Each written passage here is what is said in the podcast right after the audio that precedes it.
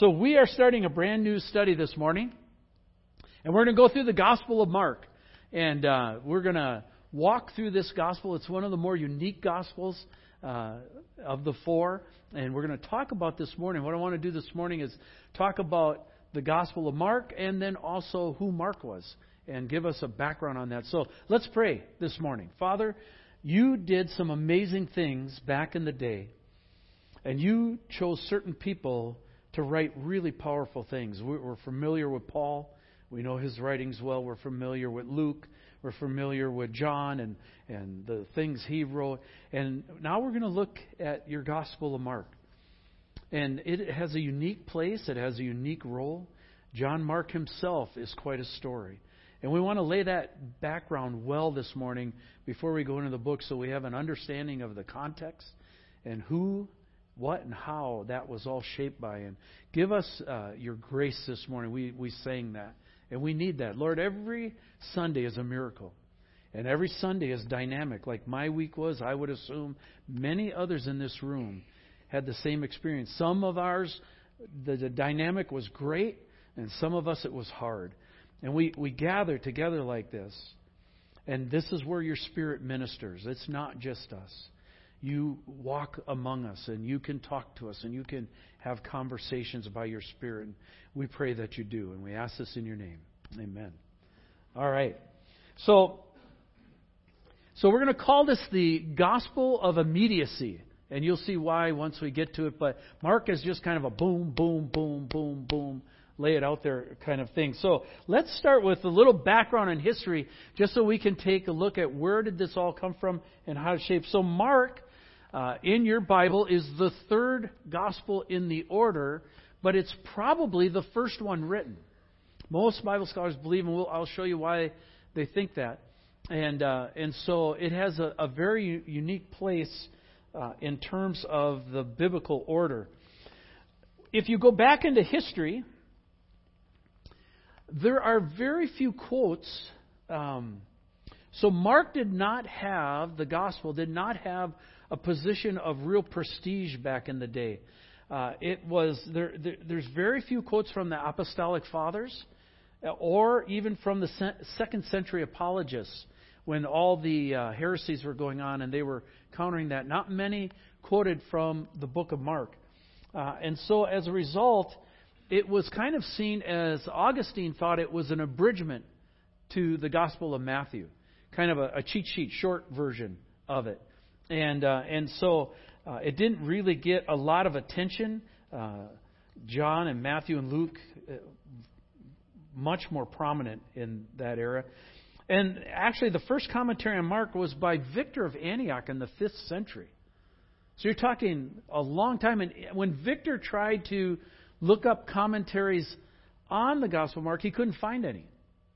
All right, and so he had to actually create his own, and he, he went through and searched for comments that people had made and found a few. So there wasn't a lot on that, and so um, some of the reasons for that, why why that actually happened, is Mark wasn't an apostle, right? He wasn't like Matthew, or he wasn't like John, and or even Luke, who was attached to Paul and had that kind of apostolic kind of thing.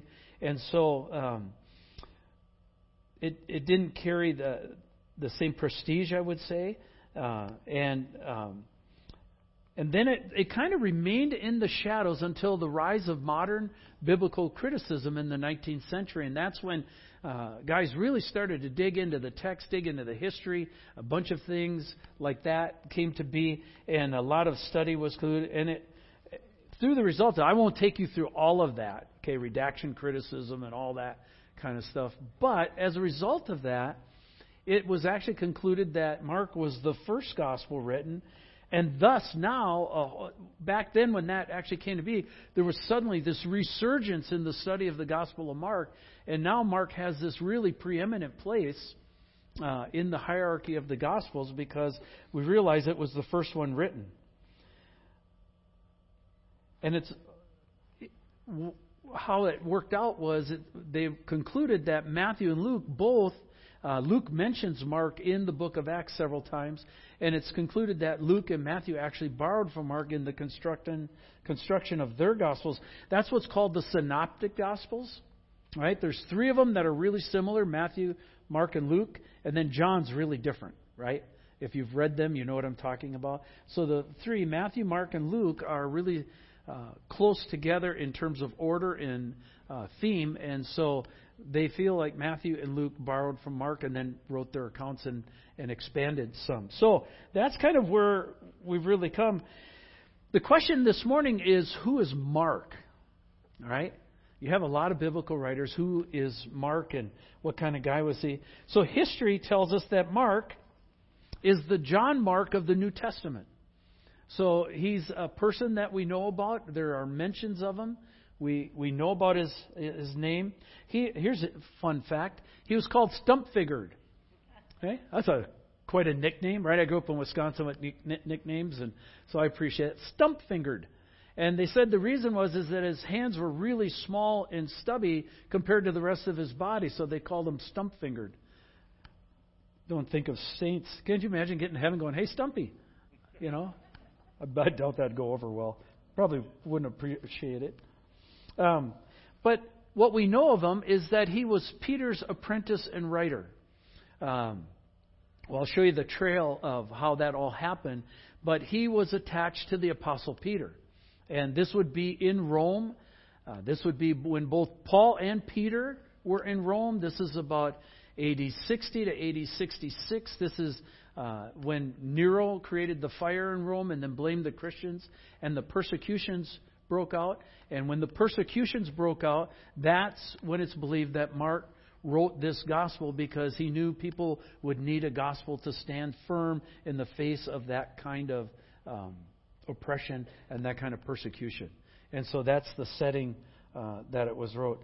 Uh, as I mentioned, he wrote it. So this gospel is written in Italy. Right? Italy's an, an amazing place, and lots of stuff historically has happened there. And uh, it was written during that great persecution of Nero. So Mark, if we track him through the New Testament, uh, he's he's first mentioned uh, in the book of Acts. This is in Acts 12:12. This is the story of, do you remember when in the book of Acts, Peter is thrown in jail by Herod, and he wants to kill Peter, and so he throws him in an inner dungeon. They have guards uh, guarding the gate. In the middle of the night, an angel comes, shakes Peter, tells him, Get up. And so Peter's like, he, he's not sure if he's awake or dreaming or what's going on, but he kind of follows, and the gates to the jail open, and he walks out, and then he walks out through another series of gates, and he finds himself outside. And he's like, Ha! Huh. So he knows there's a place where a group of believers are meeting. He comes to the door, and he knocks on the door, and uh, a servant girl, Rhoda, comes up to the door and looks, sees it's Peter, shuts the door, runs back, and tells everybody Peter's at the door. Can you imagine being Peter? Uh, hello? kind of funny. And uh, and they wouldn't believe her, and finally they came and realized it was Peter. So this is when he, Peter, realized this.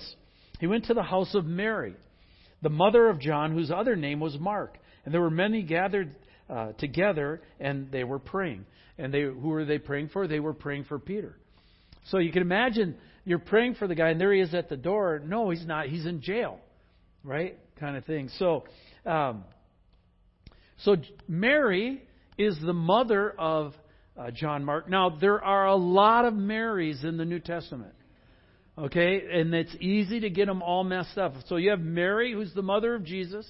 You have Mary Magdalene, who uh, had seven demons cast out of her. You have Mary, the mother of Clopas. And now you have Mary, the mother of John Mark. Uh, Mary, the mother of John Mark, uh, has this home. Uh, there's no mention of her husband in, in Scripture. And uh, she is one of the women who follows Jesus through his itinerant preaching and helps support him. In, in the New Testament, we read there's a number of women that followed and ministered to him, right? They helped financially support the ministry. That ministry was the bag given, that which Judas Iscariot stole from. All right, so you've seen all the connections here in the ties. So this isn't he just showed up at a house. This is he knew where to go. He knew who was meeting. He knew exactly where they'd be. and they showed up at Mary's house, and that she was the mother of John Mark. Uh, Mark is next mentioned in the um, book of Acts as uh, Paul and Barnabas, Paul and Barnabas's helper in their first missionary journey.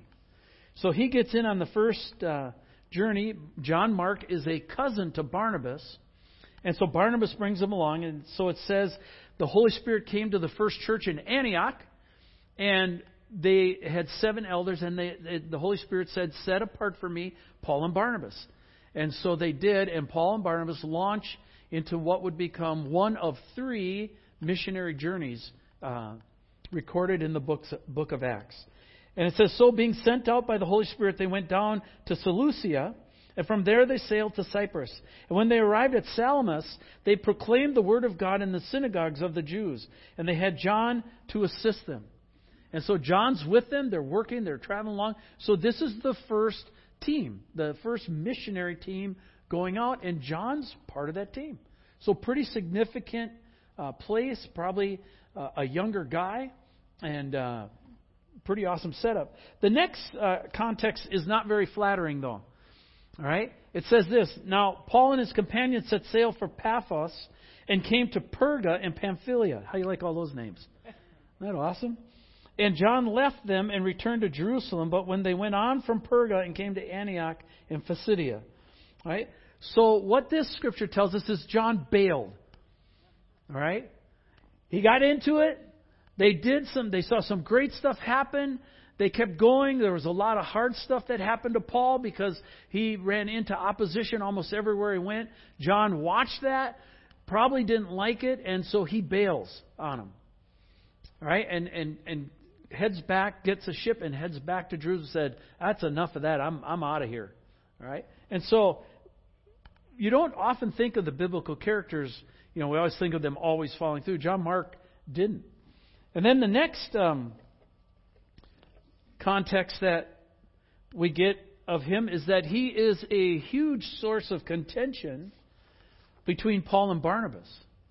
In Acts 15, we find out after some days, Paul said to Barnabas, let us return and visit the brothers in every city where we proclaim the word of the Lord and see how they are. Now, Barnabas wanted to take with them John called Mark. But Paul thought it best not to take with them one who had withdrawn from them in Pamphylia and had not gone with them uh, had not gone with them on to the work. And there arose a sharp disagreement so that they separated from each other.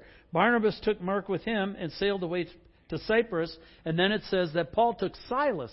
This is the first mention in the New Testament of Silas. So Paul and Silas go one way, Barnabas and Mark go another way. And this is the last mention of Barnabas in the New Testament. Okay? We don't really know what happened to him. There's no other record of him.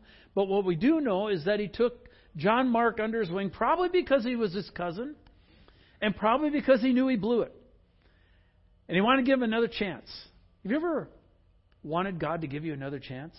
Here's the great thing God gives you redos, all right? And you got to repent, you got to get it right, but you got redos. And so Barnabas took John Mark under his um, wing. And what we find out is he makes a comeback, all right? Uh, Mark is seen back in Rome with Paul about the time that Paul was writing the book of Colossians. So in, in the New Testament, if you look at the dating and all this, Paul is writing two books, Colossians and Philemon. Now, Philemon's in the back. It's just a one chapter book, uh, if you're familiar with it. And um, it says it says this. He makes a comeback and says, Aristarchus, my fellow prisoner, greets you, and Mark, the cousin of Barnabas. That's how we knew he was his cousin. Paul says so. Concerning whom you've, if you've received instructions, if he comes to you, welcome him. There's a warming up going on here. There's an embracing going on here. There's a welcoming back going on here. Uh, Paul is graciously letting them know, hey, and if John Mark shows up, welcome him in, take him in. He's he's part of part of the team. Philemon says this. Paul writes this in Philemon. He says, Epaphras, my fellow prisoner in Christ Jesus, sends greetings to you, and so do Mark, Aristarchus, Demas, and Luke, my fellow workers. Okay? What's interesting in this list is Luke is now here. Luke mentions himself. right? Luke is listed as one of Paul's followers. And you have Aristarchus, we heard his name before. Demas. Demas becomes the second John Mark in that Demas is in ministry of Paul, and it, says later that he left uh, and, and uh, quit just like John Mark had. But there's no record of Demas ever rebounding. All right? And so, interesting if you know these names. Uh, but Mark is included in the list. Paul's again saying, uh, My fellow prisoners, they send greetings as well as Mark. So now it's regular conversation. And every letter that Paul's sending out, by the way, part of the team is Mark, right? And so you can tell he's back uh, in good stead again. By the end of Paul's life, he's in, in full favor. Move this forward here. There we go. Paul writes in 2 Timothy. So 2 Timothy is written right before Paul dies. It says, Luke is alone with me. And Paul is talking about uh, when he's in prison in Rome. When uh, we went to Rome this summer, Pam and I had the opportunity to go. And if, you ever go to Rome, it's mind boggling, okay? And uh, one of the places that David Bordner told me to go see is he said, Steve, if you get to Rome, go see Paul's prison. He said, it's, it's trippy to stand there and realize that's where Paul wrote the letters to the epistles. So I went out of my way. I mentioned it to our guide. He really didn't want to go there, but uh, I kept bugging him, and so he walked us by. But we couldn't go in because it turned out that two weeks earlier they were, had been doing some renovation on the building. It rained and the roof collapsed. So we weren't allowed to go in. But we stood right by the building, about 40 feet from it, looking at it. And that was the place uh, on the north end of the forum where Paul was in prison writing Second Timothy. So you just stand there and you just get goose, goosebumps, right? Just, wow, this is really close to stuff. So we, we got a chance to do that. He says, Luke is alone with me. So out of all those teams, Luke is one. And he says, Get Mark and bring him with you, for he is very useful to me in ministry.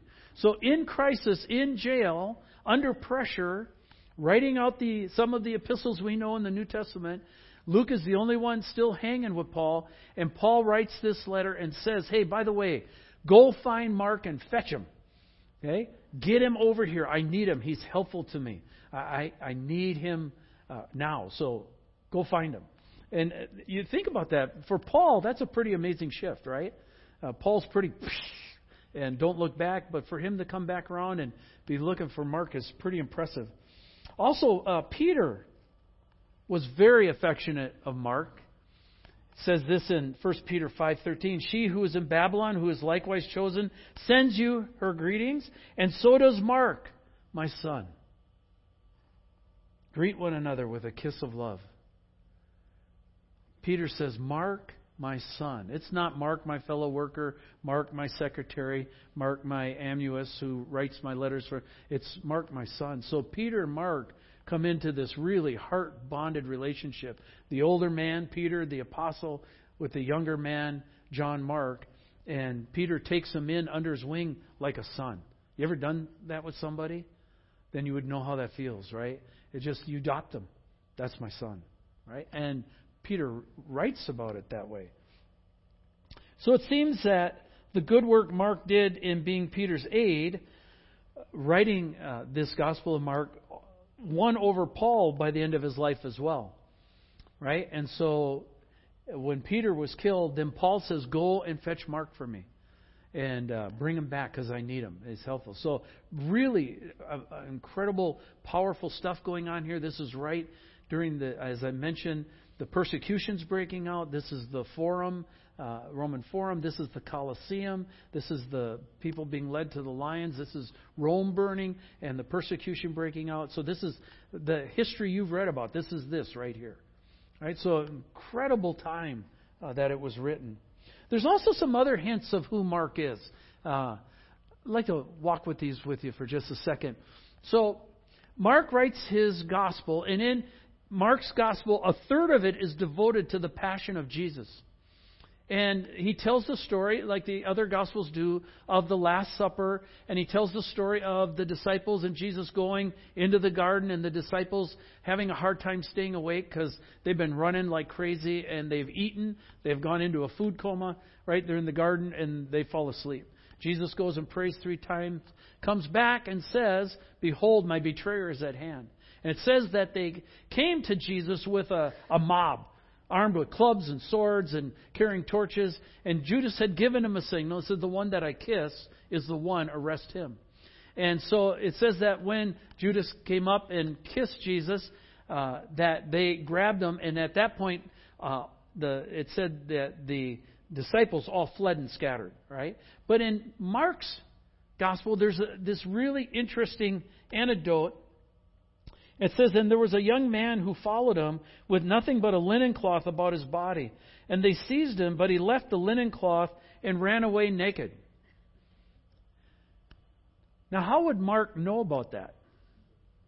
Unless he was there. He was probably the guy in the linen cloth. He had been following. His mother Mary was a follower of Christ. He knew all about Jesus and their whereabouts. And he was, oops, unintentionally in the wrong place at the wrong time. Right? And he was going to boogie. And when he boogied, they grabbed the thing and he broke right out of the thing, left it, and took off naked, running for life and limb to get out of there. This comment, as I mentioned, is only found in the Gospel of Mark, and many biblical scholars feel it's an autobiographical comment about Mark himself. So it may be, it may not be, but it, it's intriguing to think about. And there's another one too. Um, if you look in Mark chapter 10, uh, this story is found in all three of the synoptic gospels. Um, but this is the story of the rich young ruler. And it says, as he was setting, Jesus, this is Jesus, was setting out on his journey. A man, in the other gospel, it says a young man, a young rich ruler, uh, knelt before him and asked him, Good teacher, what must I do to inherit eternal life? And Jesus said to him, Well, why do you call me good? No one is good except God alone. You know the commandments don't murder, don't commit adultery, do not steal, do not bear false witness, do not defraud, honor your father and mother. And then these verses up here. And he said to him, Teacher, all these things I've kept from my youth. In other words, he's a good kid. He's a good church kid. He's done right. He's he's not gone off and know what other friends done. He's he's done it right. But he's there's something still missing. Something's not inside. It's not connecting. And, and he knows it. And there's something that Jesus is doing that's drawing him and attracting him. And finally, he can't take it any longer. He runs up and he says, What else do I need to do to inherit eternal life? And they have this little theological, you know, to do between them back and forth. Well, do this. Well, I've done all that. Right? Well, there's one thing left. And Jesus is amazing. He always knows how to put his finger on the pulse of who you are. Uh, at the woman at the well, what did he what did he say? Go get your husband. Well, I don't have a husband. Jesus said, Well, what you've just said is true. Because you've had five, and the one you're living with right now isn't your husband either. You Matt, would you have liked to have been there? I would. Wah! No, get me out of here, right? And with uh, Nicodemus, what did he say? Old man, you've got to be born again.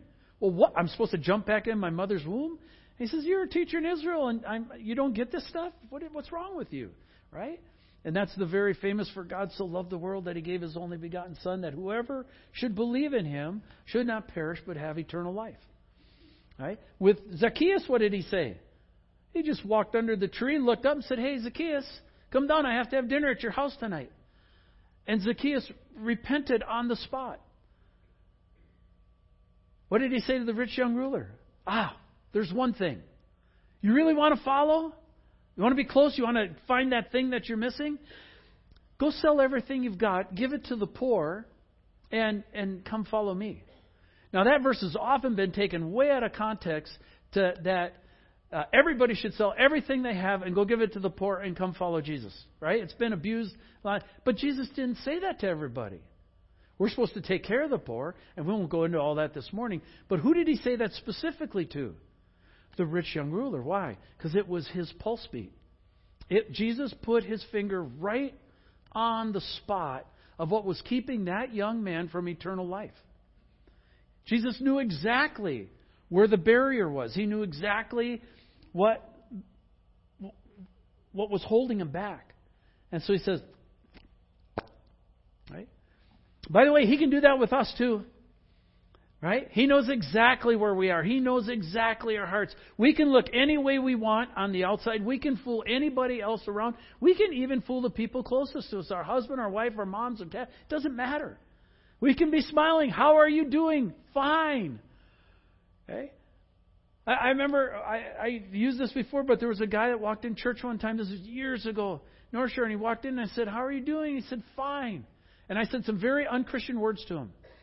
I'm getting better. You like that? And I didn't mean for shock value or anything, but I said some very unchristian words to him, and he just shocked because I knew he had tried to take his life the night before. Right? Jesus knows how to put the pulse right on the issue of what your stumbling block with him is.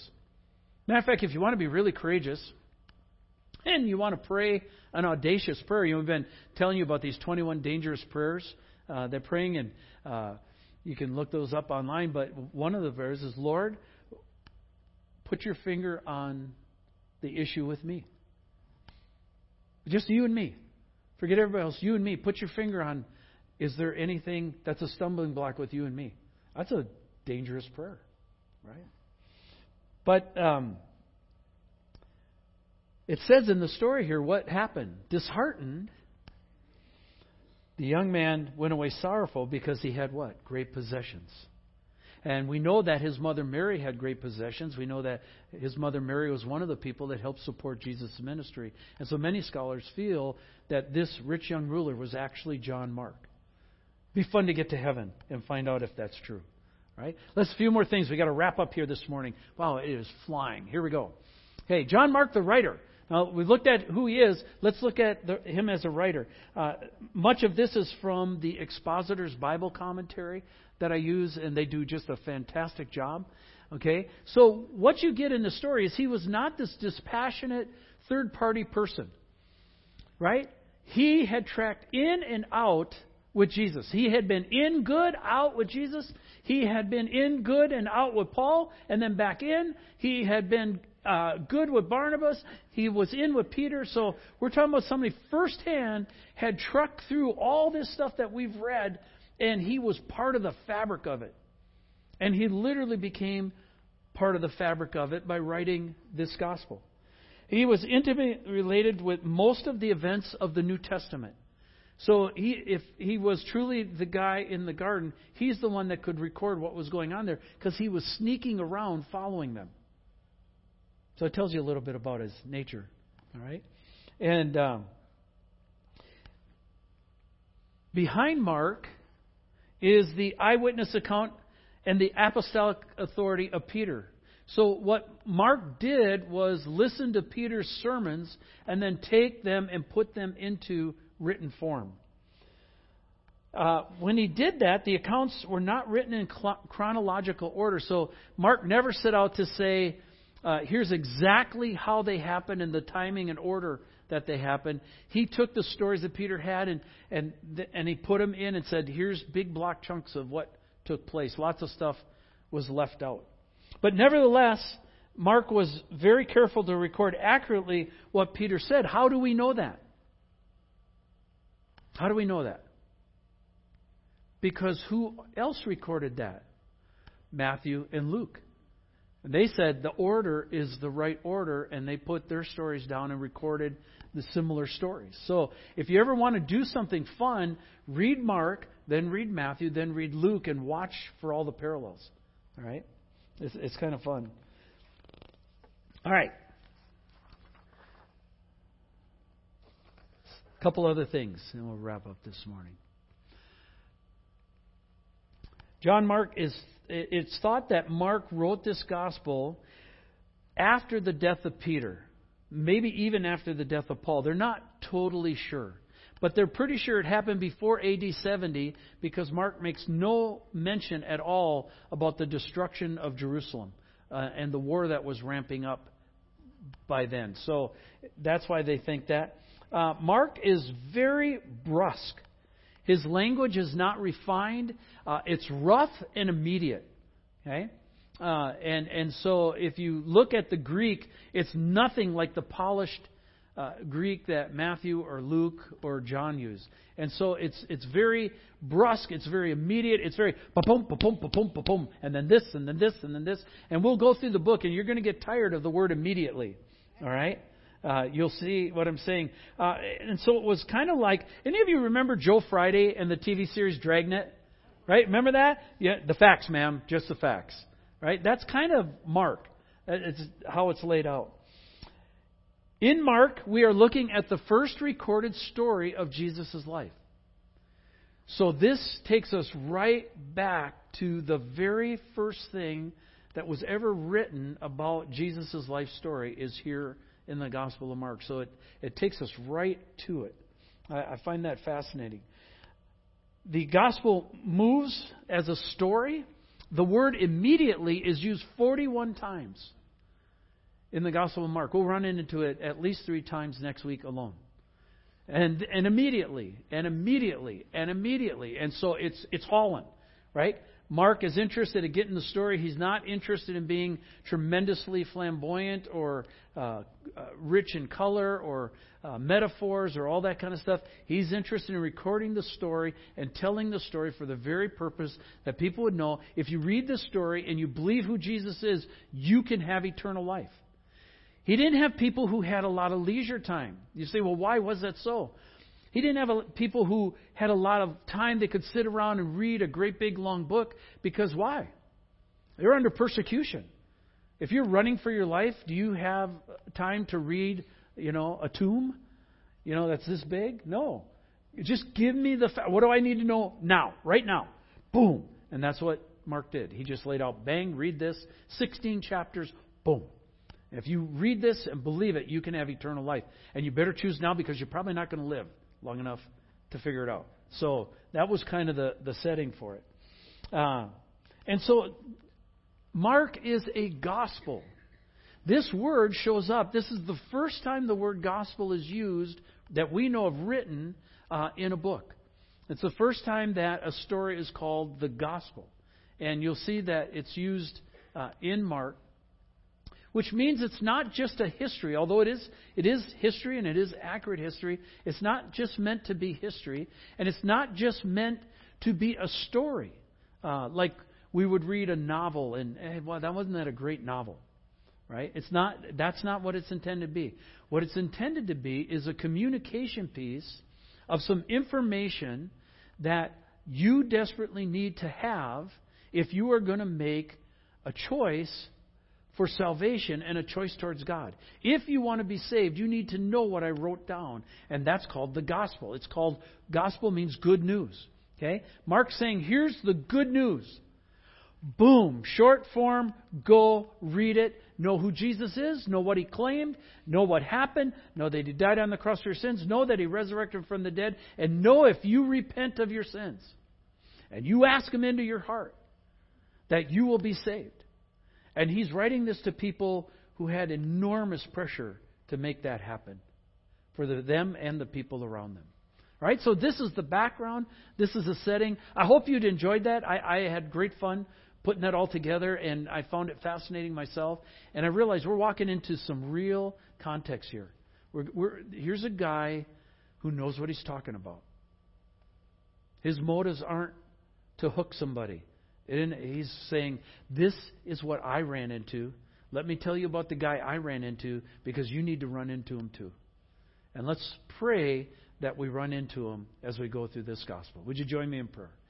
Father, as we pray this morning, uh, a lot of this is the background and the context. Some of it's conjecture. A lot of it is based on uh, good biblical sleuthing. Uh, and a lot of Bible scholars have spent lots of time working on all this stuff.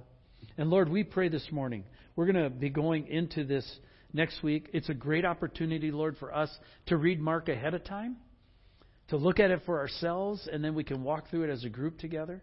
And Lord, I just pray you will use this gospel in really significant ways, and that the timing of us going through it will be right. That this was of you, and there's something you want to highlight for us as a church. And we give that to you a great hope and pray this in your name. Amen.